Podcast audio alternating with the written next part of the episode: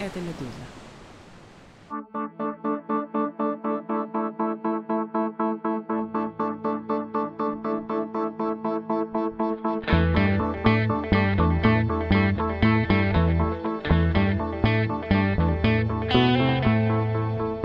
Здравствуйте, это «Что случилось?» Подкаст о новостях, которые долго остаются важными. Меня зовут Владислав Горин. Сегодня поговорим об Олеге Орлове, сопредседателе мемориала. На этой неделе, 27 февраля 2024 года, Московский Головинский суд приговорил его к двум с половиной годам в колонии по статье о дискредитации армии. В описании этого эпизода есть ссылки на интервью и в том числе на подкаст «Что случилось?» с Олегом Орловым. Очень рекомендую познакомиться, если вы не знаете, кто это такой. Ремарка, тебя чертовски умный, великодушный, убежденный человек, а когда за убеждение убеждения в России начали настолько откровенно преследовать и убивать, это начинаешь ценить как-то особенно. Ну и, конечно, сейчас мы напомним историю Олега Орлова, одного из самых уважаемых общественников в России, а также историю ликвидированного в России мемориала. И само дело Орлова, конечно, тоже упомянем. Прежде чем начать, небольшая рекомендация, чтобы послушать после нашего выпуска с целью выровнять дыхание. Здравствуйте, друзья! С вами я, Андрей Перцев, политический обозреватель «Медузы». И я, Андрей Першин, автор подкаста «Земля» и проекта оживших фотографий под названием «Живое». Мы с Андреем ведем подкаст «Атлантида». Мы вспоминаем, какой была довоенная Россия и рассказываем личные истории, чтобы как-то зафиксировать, как за последние два года изменилась страна и мы сами – у подкаста «Атлантида» идет второй сезон. Мы говорим о старых автобусах, развалах с кассетами, о гаражах, застольях. Послушайте. «Атлантида» есть на всех доступных аудиоплатформах, а самый надежный способ нас слушать – это приложение «Медузы». Скачайте его, оно обходит блокировки и работает без VPN. Пишите письма на почту собакамедуза.io и присылайте голосовые в Телеграм «Медуза», нижнее подчеркивание, подкаст.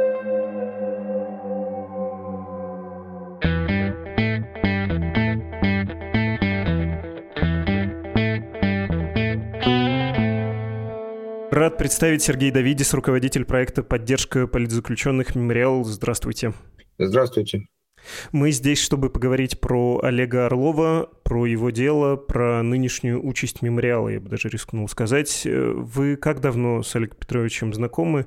При каких обстоятельствах познакомились? Я думаю, что-то около 20 лет.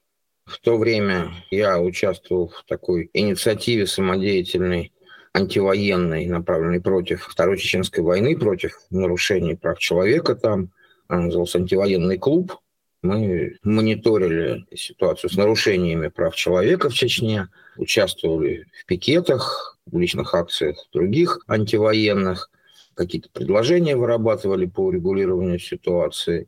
Это такая маленькая grassroots инициатива была – и она естественным образом на каких-то площадках встретилась, в конце концов, с системными правозащитными проектами, которые этим занимались гораздо более содержательно. И вот, в частности, именно в этой связи, наверное, я впервые познакомился с Олегом Петровичем Орловым, который, естественно, активно был вовлечен в ситуацию, связанную с Чеченской войной. Другое дело, что вскоре после этого война как активное мероприятие с боевыми действиями практически прекратилась. И в этом смысле деятельность антивоенного клуба, которая была, повторяю, волонтерской и не институциализированной, она в значительной степени прекратилась, и в конце концов на основе антивоенного клуба возник союз солидарности с политзаключенными. А мемориал продолжал этим заниматься, и дальше я взаимодействовал уже с Олегом Петровичем в связи с поддержкой политзаключенных. То есть какое-то время это были взаимодействия разных субъектов коллективных, потому что мемориал как раз тогда институционально не занимался политзаключенными, и Союз солидарности, то немногое число политзаключенных, которое было тогда, пытался описывать, каким-то образом поддерживать солидарность с этими политзаключенными самостоятельно. Но мемориал, и Олег Петрович в частности, в первую очередь коммуникация как раз была с ним, он тогда был председателем правозащитного центра «Мемориал», он всегда к этой теме проявлял интерес и поддерживал нас. Ну а уж потом, где-то, наверное, году в 2008 Союз солидарности с политзаключенными вошел, ну, на его основе была создана программа поддержки политзаключенных в мемориале. И поскольку, вот, как я уже сказал, Олег Петрович тогда был председателем правозащитного центра, а я возглавил в мемориале эту программу, то с тех пор мы с ним, собственно, работали вместе и уже постоянно взаимодействовали. Про Чечню, про Орлова и Чечню, про мемориал Чечню я вас э, тоже очень хочу расспросить отдельно, но мне кажется, не лишним будет вспомнить про то, как э, свою гражданскую, даже где-то, в общем-то, политическую карьеру начинал Орлов. Можете рассказать про то, как он стал человеком, которому сильно не понравилась советская власть, и, собственно, он активные действия стал предпринимать, в отличие от многих, кому советская система не казалась идеальной, мягко скажем. Э, там же есть такая арка, что ли, сюжетная, да, от одной войны вот до нынешней. Но тут я должен оговориться, что все-таки понятно, что я не был свидетелем этих событий. И более того, все-таки, поскольку я с Олегом Петровичем познакомился относительно поздно, не тогда, когда создавался мемориал, конце 80-х, и когда все это было еще относительно свежим. Я это, в общем, знаю из публичных источников, так же, как и все остальные. А Олег Петрович, будучи молодым ученым, если мне память не изменяет, тогда был, как и многие советские люди, против ввода советских войск в Афганистан и войны в Афганистане но при этом многие, если и были против, то просто сидели на кухне и ворчали, тогда как Олег Петрович взялся расклеивать листовки каким-то образом изготовил, расклеивал листовки. Даже это не повлекло последствий, потому что, собственно говоря, он не был идентифицирован, установлен, насколько я понимаю. Но вот я повторяю, что эту историю я знаю со слов, причем даже не из первых уст, сам я, честно говоря, никогда его не расспрашивал про этот сюжет, но поскольку он публично описан, наши коммуникации всегда сводились скорее к текущим вопросам, которых всегда было более чем достаточно, и текущих нарушений прав человека было гораздо больше, чем исторических тем, которые было бы интересно обсудить, но никогда, может быть, не хватало времени. И это его, собственно говоря, включает число тех людей, которые с диссидентским движением в Советском Союзе. То есть я не знаю о том, насколько он был знаком, поддерживал коммуникации со сколько-то организованным диссидентским движением в ту пору, но само по себе действие это в условиях тоталитарной страны действие, которое заведомо не могло остановить войну. Понятно, что сколько можно было, особенно при тогдашних технических средствах, наклеить листовок, и понятно, как быстро государство их ликвидировало. И это не то же самое, что листовки сейчас, даже при нынешнем режиме, все-таки это воспринимается как что-то естественное. Тогда это было нечто выходящее за рамки всего, что люди могли себе представить. То есть это явным образом был вызов государству. Наклеить антисоветскую, как считала советская власть, листовку, это значило уже совершить фактически преступление с точки зрения советской власти. То, что Олег Петрович счастливо не подвергся преследованию, это как бы хорошо, но он не мог этого знать. Это э, как раз было то же самое, собственно говоря, что вот сейчас проявляет он уже в 70 лет свои. То есть тогда он был совсем молодым человеком, а сейчас он как бы остается таким же не готовым к компромиссам с совестью, не готовым не реагировать на вопиющее неприемлемое действие государства человеком. Как тогда он не мог молчать, как и сейчас он не счел возможным молчать, и если советская власть его все-таки не смогла идентифицировать и отправить за решетку, то вот, к сожалению, путинский режим это сделал. Да, надо заметить, что Олег Орлов из, естественно, научной интеллигенции, как и технической интеллигенции, это был такой большой слой людей в Советском Союзе, которым позволялось чуть больше. И в первую очередь в поздние советские времена можно было петь не совсем советские песни, бардовские в том числе. Можно было на кухне обсуждать какие-то вещи политические, но вот прямое политическое действие, оно, конечно, тоже было под запретом и для этих людей. А Олег Орлов, он биолог и работал в Институте физиологии растений Академии Академии наук э, Советского Союза. Тут надо упомянуть, что 10 месяцев назад вышел фильм «Признаки жизни», документальный проект «Радио Свобода», его можно найти на YouTube. И весь этот фильм, по большому счету, монолог Олега Орлова на фоне судебных процессов за слова. И Орлов, в частности, говорит, что вот эти листовки, которые он когда-то распространял, сам собрав э, на каком-то самодельном копировальном аппарате, они имели мало эффекта, мало кто их видел, но это был такой романтический порыв вести подпольную деятельность. Э, диссидентов он не очень понимал, и потом он уже стал работать с ними, с Сергеем Ковалевым, признавал, что они стали смыслообразующим таким элементом э, для постсоветского времени. Они задали идеал демократической России, потому что кроме них некому было это придумать. И изначально листовки, которые Орлов в течение двух лет распространял, они касались э, военного положения в Польше, по сути, тоже внешнего советского воздействия на эту страну, а потом он перешел и к войне в Афганистане. Не могли бы вы рассказать про вот этот поворот э, Орлова от э, фактически революционной романтической деятельности к признанию важности диссидентов и про его приход в мемориал? Ну, тут тоже все-таки я должен оговариваться, что я не историк мемориала и не свидетель событий этих.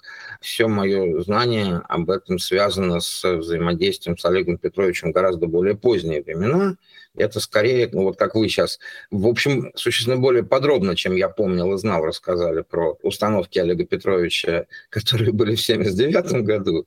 Так, наверное, какие-то публичные источники гораздо более подробно рассказывают о тех обстоятельствах, при которых Олег Петрович принимал участие в создании мемориала, но так или иначе, вот когда в результате перестройки и гласности, фактически первой публичной общественной инициативой, которая приобрела какое-то оформление, стала инициатива, связанная с памятью жертв репрессий, в первую очередь сталинских, но и шире советского времени. Но тогда в основном говорили о жертвах сталинских репрессий. Это был такой медийный мейнстрим такая очевидная точка несогласия с советской властью, которая тогдашними властями не прицел сказать, даже поддерживалась. Поэтому вполне естественно, что именно из очевидно и морально, и исторически, и иначе оправданного осуждения сталинских репрессий и возникла первая такая общественная инициатива, вокруг которой объединились многие и в первую очередь, наверное, новые, пришедшие в общественную активность, как раз в перестройке люди, и некоторое количество людей, которые участвовали в диссидентском движении. Так или иначе, есть фотографии учредительной конференции мемориала, где в президиуме сидит Олег Орлов и выступает с трибуны академик Сахаров. То есть Академик Сахаров был один из тех людей, которые стояли у истоков мемориала, наряду со многими-многими другими, слава богу, ныне живущими и давно ушедшими. Но и Олег Петрович Орлов, он был вот один из людей, которые непосредственно участвовали в создании мемориала. Сказать, как он пришел к этому, какие внутренние эволюции этому сопутствовали, я боюсь, я не смогу. Тут, наверное, правильнее отослать его многочисленным интервью к фильму, о котором вы сказали, потому что он все-таки вполне подробно и аргументированно рассказывал об этом. И я думаю, что пересказывать в любом случае, даже если бы я помнил все это достаточно подробно, был бы не лучшим способом изложить. Но так или иначе, это была форма реализации, конечно, более широкого запроса. То есть это именно была первая инициатива такого рода. Это как наклеивать листовки было невозможно представить себе легально при советской власти, так и создать какую-то не созданную сверху по указанию КПСС, а сформированную снизу организацию общественную, которая тем более имеет своей целью увековечивание памяти жертв репрессий советской власти тоже вот до перестройки было невозможно. Мемориал был первой такой организацией по совокупности причин именно он оказался первой такой организацией. Но понятно, что свести даже историческую, даже гуманитарную, даже правозащитную тематику к только жертвам давно уже случившихся репрессий было невозможно. Поэтому практически сразу, когда мемориал создался, будучи ориентирован на вопросы в первую очередь восстановления исторической памяти, увековечивания памяти жертв, заботы о тех людях, которые пережили эти репрессии, восстановления справедливости некоторой исторической, мемориал стал заниматься и текущими проблемами прав человека. Тогда началась Карабахская война и более широкий армяно-азербайджанский конфликт, который не только в Карабахе проходил. Наблюдатели от мемориала ездили туда, пытались участвовать в регулировании, документировали. Тут я, честно скажу, опять же, к сожалению, не помню, участвовал ли лично Олег Петрович именно в этом, но начиная с Первой Чеченской войны, он был активно вовлечен в качестве помощника Сергея Адамовича Ковалева в даже вот, не, не сказать, это не документация, не мониторинг, это реально попытки каким-то образом изменить ситуацию, противодействовать тому вектору, направленному на войну, на нарушение прав человека, по которому двигал ситуацию власть. Как сейчас не принято противопоставлять ельцинскую власть нынешней, тем не менее ельцинская власть развязала эту войну, и, конечно, нарушения прав человека сопровождали ее массово. И вот Олег Петрович, по крайней мере, то первое, о чем я знаю, практическое его участие в активной правозащитной работе, это обстоятельства, связанные с Первой Чеченской войной. Вы сказали, что не готовы уточнить, был ли он в зонах э, других конфликтов. Э, да, собственно, был в Армении, Азербайджане, в Таджикистане и в Молдове, в смысле в ПМР, да, Приднестровской Молдавской Республики, не признанной никем, включая Российскую Федерацию. Про Чечню и про то, что вы сейчас сказали, мне тоже кажется, это очень важный сюжет. Я не уверен, что даже в мемориале, не хочу обобщать, это организационно и в смысле того количества количество людей, которые объединяются под этим большим брендом, крайне сложная структура, но вроде бы даже там не сильно очевидно при всей такой вот внимательности и настороженности да, мемориала по отношению к власти, что Путин напрямую растет из ельцинизма. А Орлов про это говорил ну, в том же упомянутом фильме «Свободы». Он произносил примерно следующее, что вот мы были поражены, он был поражен, что армия новой, вроде как демократической России занимается военными преступлениями в Чечне. И Чечни много растет. Тогда впервые применялась цензура по отношению к медиа. Можно даже небольшой кусочек из этого интервью поставить. Через год с небольшим началась э, Первая Чеченская война со всеми ужасами, с страшными преступлениями, которые совершала э, армия новой, демократической, свободной России, за которую мы боролись. Вот. И было уже очевидно, что ну, совсем не туда идет страна. И именно с а, началом Первой Чеченской войны началось а, подавление свободы слова в России. А, вот все как бы вспоминают, да, Ельцин, Ельцин всегда апологет свободы слова. Да ничего подобного. Конечно, и близко к тому, что сейчас, когда про свободу слова в принципе нет никакой. Но при Ельцине, конечно, оставалось свобода еще, но подавление их началось при нем. А насколько очевидна эта мысль для вас и для многих ваших коллег, что Путин — это Ельцин сегодня? Ну, я не взялся бы говорить за всех коллег, вы совершенно справедливо сказали, что вот какой-то утвержденный советами, правлениями мемориальских организаций высказывания по этому поводу, кажется, нет, или, по крайней мере, я про него не знаю. Но я совершенно согласен с позицией Олега Петровича. Собственно, она не только его позиция, хотя он авторитетный и связанный непосредственно с э, наблюдениями тех нарушений прав человека, выразитель этой позиции. Но в конце концов, скорее речь идет о 93 годе. И мемориал мониторил нарушения прав человека в 93 году и писал об этом. И в этом смысле вот он, наверное, впервые оказался в некотором конфликте с э, демократической общественностью, потому что существенная часть людей, которые выступали за демократические перемены, они, безусловно, поддержали Ельцина в 1993 году, его указ 1400, и те действия, которые были осуществлены для подавления оппонирующей. Весьма неприятные, конечно, стороны Верховного Совета, но это были и незаконные, и явным образом нарушающие базовые стандарты прав человека действия.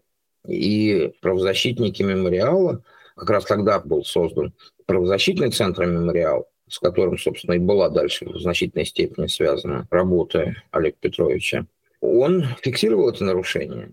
И это как раз и было проявление честного правозащитного подхода к ситуации.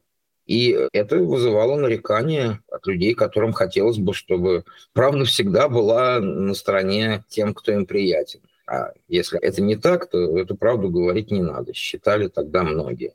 Да и сейчас, конечно, считают. То есть это, в общем, естественное свойство человеческого ума хотеть, чтобы неприятная правда не звучала. И рассматривать всех через упрощающую призму, в которой видно только черное и белое, своих, чужих. И нельзя сказать ничего плохого про своих, нельзя сказать ничего хорошего про чужих. Это, в общем, печальная история, но это естественно для людей. Но вот как раз правозащитники занимаются не этим. И Олег Петрович на протяжении всей своей деятельности как раз демонстрировал иной подход. Он защищал в том числе права людей, ценности и цели которых он совершенно не разделял, если эти права нарушались. И наоборот, не выступал в поддержку тех, кто декларировал, может быть, те же самые политические цели, которые были симпатичны ему, если они связаны были с нарушением прав человека. Это важное свойство. И вот, собственно говоря, это не задача правозащитников, наверное, выстраивать конструкции, описывающие закономерности исторической эволюции режимов. Это описано политологами, антропологами и много кем еще – но я совершенно согласен вот тем, что было сказано, что так или иначе путинский режим наследует ельцинскому режиму, и те системные дефекты, которые в конце концов трансформировались в катастрофическое состояние нашей страны, нашего государства и позволили власти стать диктатурой, они были заложены тогда. И вот реально с 93 -го года и потом, соответственно, с Первой Чеченской войны, идет тот вектор, который уже невозможно было без каких-то очень больших усилий и большого везения все развернуть назад. Это могло не дойти, наверное, вот до той катастрофы, в которой мы оказались, но э, ни к чему хорошему, к прекрасной России будущего – без специальных усилий со стороны общества это привести не могло. А общество оказалось не готовым эти усилия предпринять, да и с некоторого момента у него уже и возможностей было не слишком много. Но это мы, честно говоря, отходим от того, о чем говорим.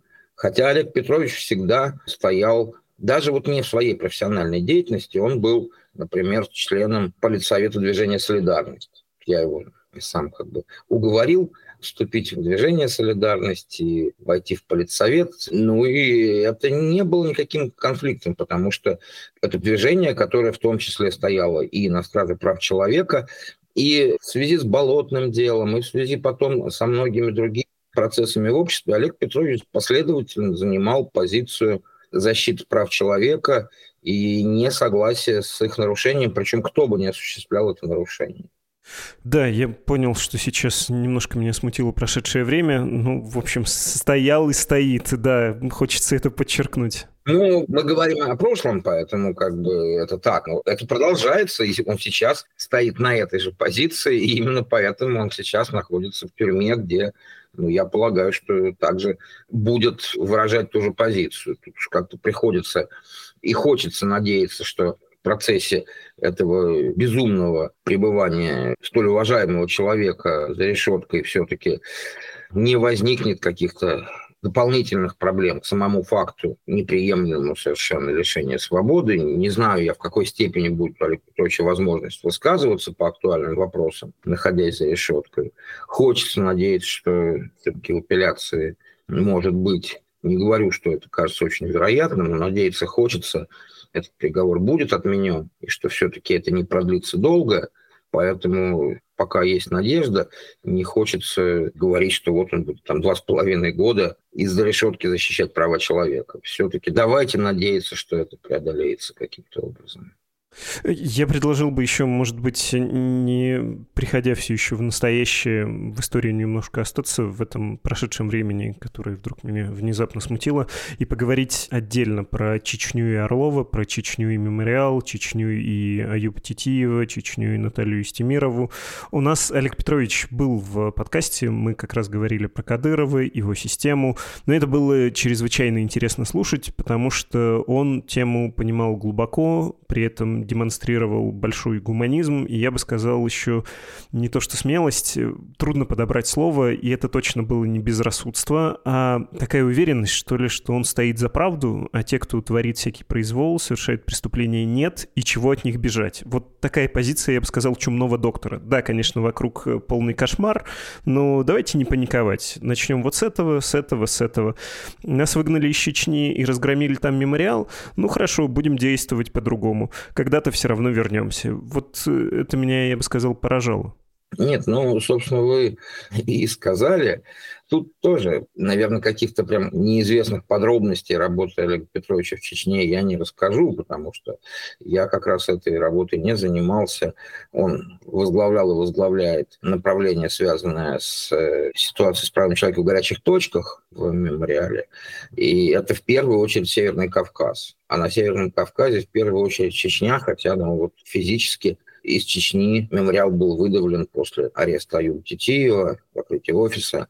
Но работа ведется дистанционно и там. И вот это то направление, которое Олег Петрович организовывал, возглавлял, руководил которым на протяжении ну, десятилетий, наверное, в совокупности. Я вот, соответственно, с момента, когда присоединился к мемориалу, занимался политическими репрессиями, политзаключенными, и в этом смысле это были связанные процессы, мы всегда взаимодействовали, но как раз скорее Олег Петрович регулярно погружался в нашу тему, чем я в его. Поэтому я не могу сказать, что я владею деталями. Но, например, в 2009 году я представлял его в суде о защите чести и достоинства по иску Кадырова, когда он назвал Кадырова убийцей после того, как была убита Наталья Стемирова. Кадыров не сумел добиться. Тогда это было мыслимо, что государство, возбудив уголовное дело по клевете, конечном счете отказался от обвинения. То есть Олег Петрович не был признан виновным в клевете, но и вот тогда Кадыров подал гражданский иск о защите чести и достоинства. Его мы проиграли, ну и тут не проиграть было невозможно. Но и этот суд как бы оказался в значительной степени трибуной, с которой позиция мемориала Олега Петровича была донесена, а нелепость, абсурдность позиции Кадырова лишний раз продемонстрирована. И в этих словах там, о том, что Кадыров убийца, Олег Петрович просто констатировал в контексте той ситуации, что можно и нужно было сказать. Он, как вы совершенно справедливо заметили, там, не пускался в безрассудное оскорбление, не подвергал какому-то лишнему риску себя и организацию. Он говорил то, что необходимо сказать в этой ситуации, и то, что было абсолютно адекватно тому, что произошло. Но, к сожалению, это не помогало останавливать нарушение прав человека, которые становились все суровее и жесточее. Тем не менее, позиция Олега Петровича была и остается неизменной в этом смысле. Да, про Стимирову, если можно, и про Юптитиева чуть-чуть расскажите, потому что, я боюсь, многие уже не помнят. Это тоже история мемориала, история правозащиты в России и вообще история страны уже – к сожалению, работа в Чечне была сопряжена не просто с издержками, а с жертвами трагическими. Руководителем нашего чеченского грозненского офиса была Наталья Истемирова, журналистка, правозащитница, на которую оказывали давление, которая этому давлению не поддавалась, и которая в конце концов была похищена и убита. И убийцы ее до сих пор не найдены. Это было, конечно, страшным ударом для всего мемориала.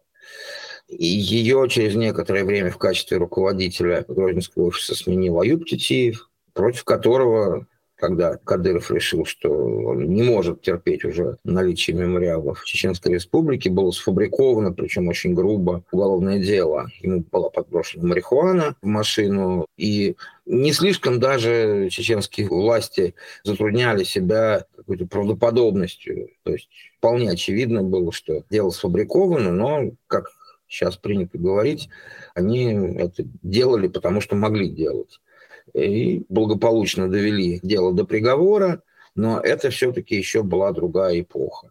Это была другая эпоха, в Чечню приезжали дипломаты, приезжали журналисты со всего мира. То есть публичное общественное давление даже на чеченские власти было возможно. И это давление оказалось столь эффективным, что, несмотря на обвинительный приговор, после этого обвинительного приговора Аюба достаточно быстро, условно-досрочно освободили.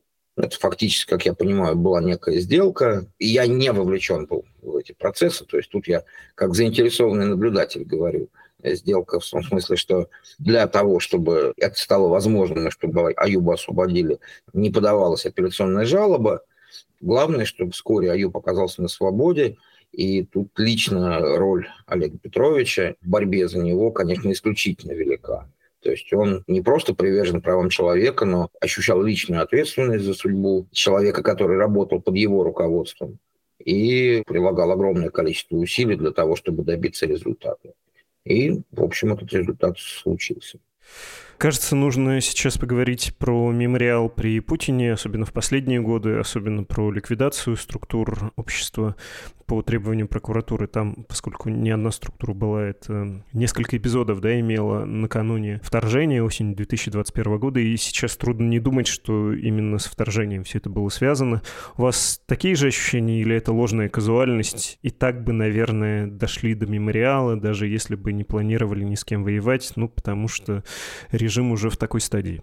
Нет, наверное, если бы та динамика, которая была, продолжалась бы без войны, в конечном счете, наверное, и Навального бы все равно посадили, и его структуры объявили экстремистскими, и мемориалы, МХГ и все другие организации независимые в конце концов бы закрыли. Но это могло случиться существенно позже, а с другой стороны, за это время, может быть, чего-то бы изменилось во внешнем мире, тут то ли шаг сдохнет, то ли падишах.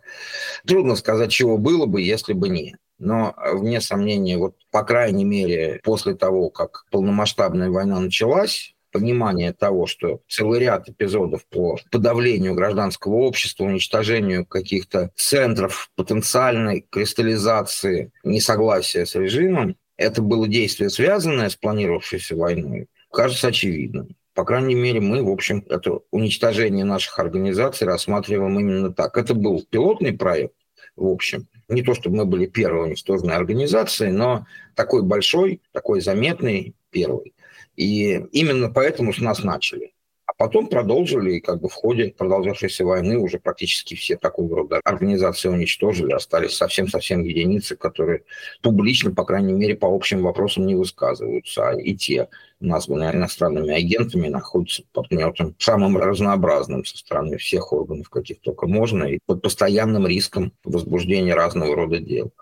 Поэтому, конечно, это проявление общего тренда, но это была пилотная конструкция такая, ну, на нас вполне это обкатали. Тут уже, несмотря на послов в судах, несмотря на очевидную абсурдность экспертиз, которые были представлены, несмотря на несообразность э, самой идеи, что уже устраненные нарушения, то есть в конечном счете суд признал, что наше нарушение законодательства об иностранных агентах, которое само по себе, конечно, абсолютно противоправно, заключается в том, что мы там не маркировали несколько страниц, но из тысяч, десятков тысяч страниц в интернете, печатных, которые мы производили, мы большую часть из них маркировали, но, вне сомнения, вот что-то просто технически, когда такой объем можно упустить. И когда нам предъявляли претензии в этой связи, мы тут же исправляли ошибки, во-первых, и платили штрафы, к сожалению, причем в двойном размере с организацией и с председателем, которым тогда был Александр Черкасов.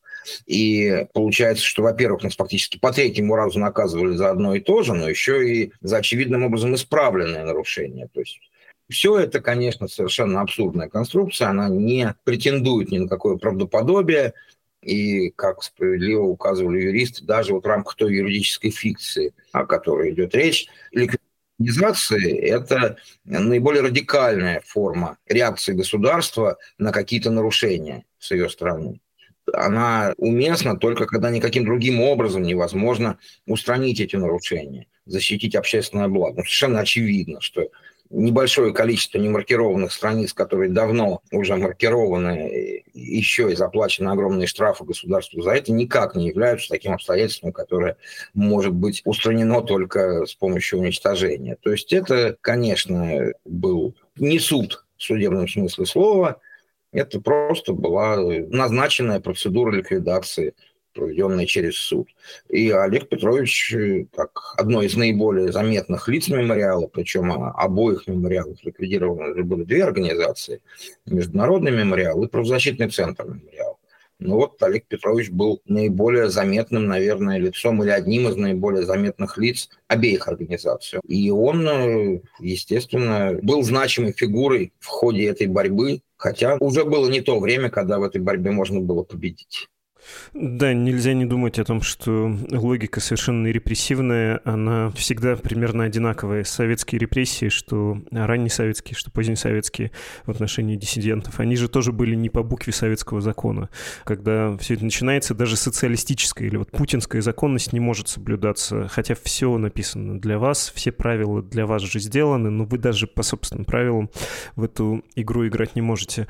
Нужно поговорить про процесс над Олегом Орловым и я не знаю, мне не хочется сильно вдаваться в подробности, потому что, как вы сказали, это была скорее заданная процедура, ну, не ликвидации, а нейтрализации, да, оппонента, и тут не очень важна вот эта казуистика, что сначала его оштрафовали по статье о дискредитации армии, которая, собственно, является репрессивной статьей и интенсивно используется с начала большого вторжения в Украину, что потом было оспорено решение, сперва дали штраф, и, собственно, вот заменили на реальный срок, что там повторные дискредитации. Вот это все кажется не очень существенным, потому что дай только повод, да, и без повода, наверное, нашли бы к чему придраться, но формально речь шла о статье Олега Орлова про то, что в России существует фашистский режим. Во французском издании вышел этот материал, он у себя опубликовал русский перевод. Я бы скорее привел слова самого Орлова из зала суда, потому что мне это кажется более существенным. Он сделал из судилища трибуну, и вот это для общества общества, как мне представляется, более существенный факт, чем вот это движение бумаг, которое там происходило. Орлов э, сказал, в день, когда начался этот судебный процесс, Россию и мир потрясла страшная новость о гибели Алексея Навального. Потрясла она и меня. Я даже думал вовсе отказаться от последнего слова, до слов ли сегодня, когда мы все еще не отошли от шока, вызванного этим известием. Но потом подумал, ведь все это звенья одной цепи. Смерть, а точнее убийство Алексея, судебные расправы над другими критиками режима, в том числе и надо мной, удушение свободы в стране, вторжение российских войск в Украину. И я решил все-таки сказать, я не совершил преступление. Меня судят за газетную статью, в которой я назвал политический режим, установившийся в России, тоталитарным и фашистским. Статья была написана более года назад. И тогда некоторым моим знакомым казалось, что я слишком сгущаю краски. Но сейчас совершенно очевидно, я нисколько не преувеличивал. Государство в нашей стране снова контролирует не только общественную, политическую, экономическую жизнь, но и претендует на полный контроль над культурой, научной мыслью, вторгается в частную жизнь жизнь, она становится всеобъемлющим, и мы это видим. В течение только четырех с небольшим месяцев, которые прошли с окончания моего первого судебного процесса в этом же суде, произошло много событий, показывающих, как быстро наша страна все глубже и глубже погружается в этот мрак. Как следует называть политический строй, при котором происходит все перечисленное мною? По-моему, ответ не вызывает сомнений. К сожалению, в своей статье я был прав. Это лишь фрагмент, я не все процитировал, но мне кажется, это то, что в учебнике потом можно будет написать. Я не знаю, у меня есть только один небольшой вопрос, и он ужасный. По нынешним ужасным временам приходится такое спрашивать. Почему так мало дали Орлову? Потому что Нобелевская премия у мемориала, потому что он заметный, потому что все равно есть какой-то международный авторитет. Ну, то есть, как мы видим по другим активистам, в первую очередь политическим, сильно больше сроки? Я не думаю, что это правильный вопрос в том смысле, что с самого начала ему винили статью о дискредитации армии. Конечно, могли и другую, но Олег Петрович, как человек, имеющий большой опыт правозащитной работы, не ограничивал себя в содержании своих высказываний, в том смысле, что он говорил правду, он осуждал войну, осуждал диктатуру, но при этом чисто технически ну вот он не высказывал в той форме, которые давали очевидное основание для предъявления обвинений в оправдании терроризма или даже в распространении фейков. Другое дело, что там Горинов тоже не давал, да, однако это не помогло. И то, что в конце концов они выбрали самую простую статью, которая для этого применяется, 283, дискредитацию, которая предполагает повторность, говорит о том, что они пытались в первую очередь предупреждать его. Они его предупреждали о том, что нужно уехать. Я полагаю, что это следует интерпретировать так. И первоначально аресты, после которых любой новый эпизод мог стать э, уголовным делом, и потом само возбуждение уголовного дела, причем ведь мы же знаем, что эта экспертиза, она у них лежала там по несколько месяцев и когда был обыск по другим мемориальским делам, всех после обыска просто отпустили, а Олегу Петровичу предъявили, соответственно, эту статью, которая никак не была связана с предметом обыска. То есть это все планировалось, э, ждало своего часа. Это реакция на то, что мемориал продолжает деятельность, в принципе, и то, что Олег Петрович конкретно продолжает свою деятельность и не молчит, Да, он был в свое время членом Совета по правам человека при президенте, он заслуженный человек, не молодой, все-таки, хотя исключительно бодрый, в общем, гораздо бодрее того, чего можно было бы такому возрасту приписать. То есть это как бы скорее с формальной точки зрения какой-то гандикап, который, возможно, тоже брали в расчет. Ну, а по этой статье, собственно говоря, обычно, наоборот, никому лишение свободы не дают. То есть вот по первой части, только по этой статье, когда нет еще какой-то другой, Пожалуй, вот два дела вспоминаются, когда люди получили реальное лишение свободы. И это связано с, там, с какой-то нарочито раздражающей власти их позиции, а в большинстве случаев и дают штраф по этой статье, то есть там это десятки приговоров на два, связанных с реальным лишением свободы. Поэтому в первом суде, наоборот, как бы ну, наиболее естественным ожиданием было, что наказание с лишением свободы не будет связано, учитывая все-таки внимание к делу, статус Олега Петровича, возраст и все такое. И эти ожидания оправдались, и это был очередной сигнал. И тут невольно приходит на ум аналогия с э, делом Кагарлицкого, у которого была более тяжкая статья, но у которого была примерно та же ситуация. Ему первая инстанция выписала штраф э, большой, существенно больший, и ему едва ли не прямо говорили, что предполагают, что он после этого уедет. Но вот э, в обоих случаях, несравнимых во всем остальном, и в личности, и в позиции, но вот в фабуле уголовного преследования аналогия очевидная есть. И после того, как этот сигнал не был понят, после того, как с Горлицким, видимо, было то же самое, а с Олегом Петровичем, да, это была его патриотическая позиция, он не хотел уезжать. Вот тогда они сочли необходимым двигаться дальше. Не поняли сигнала, значит, пойдете в тюрьму. В этом смысле, как бы для, опять же, демонстрации этого месседжа большой срок и не обязателен. То есть не в самой длительности дела.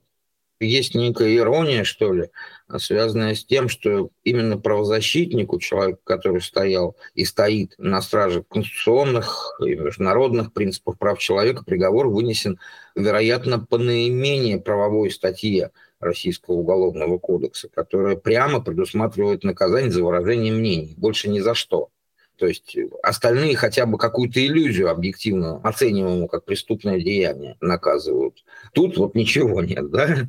Есть просто выражение несогласия со стороны гражданина, избирателя с действиями власти. И вот именно по этой статье человека, который этому произволу противостоял и противостоит всю свою жизнь, осудили. В этом есть какая-то такая горькая ирония. Или издевательство, наоборот, безотносительно к относительно небольшому сроку.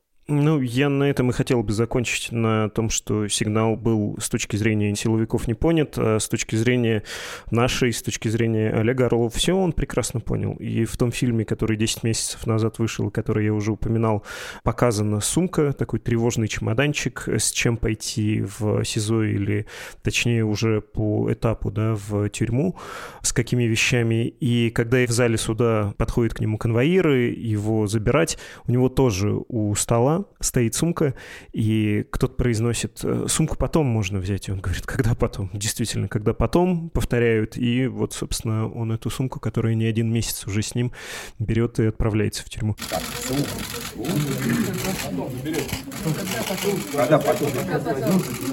Спасибо вам большое за этот разговор. Спасибо вам. Это был Сергей Давидис, руководитель проекта «Поддержка политзаключенных Мемориала».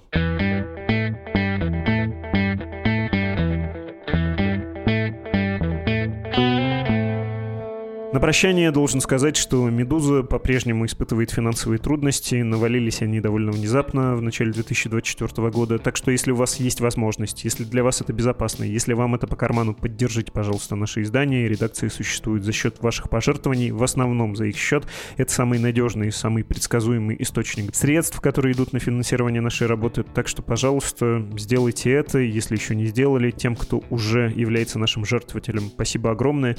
Но знаете, если вы подумаете, подумаете об изменении суммы, например, немножко повысите благодарность, только даже не удвоится, утроится. Но если вы в России и у вас есть за границей кто-то, кто, пусть даже не читает «Медузу», но кому вы хотели бы сказать «я читаю», для меня это важно. Свобода распространения информации в России — существенная вещь сейчас, потому что пропаганда, потому что блокирование, потому что посадки, в конце концов, людей, которые выражают альтернативные власти мнений. Сделайте это, пожалуйста, поговорите со своим знакомым, другом, родственником, скажите, ну, не мог бы ты платить за меня?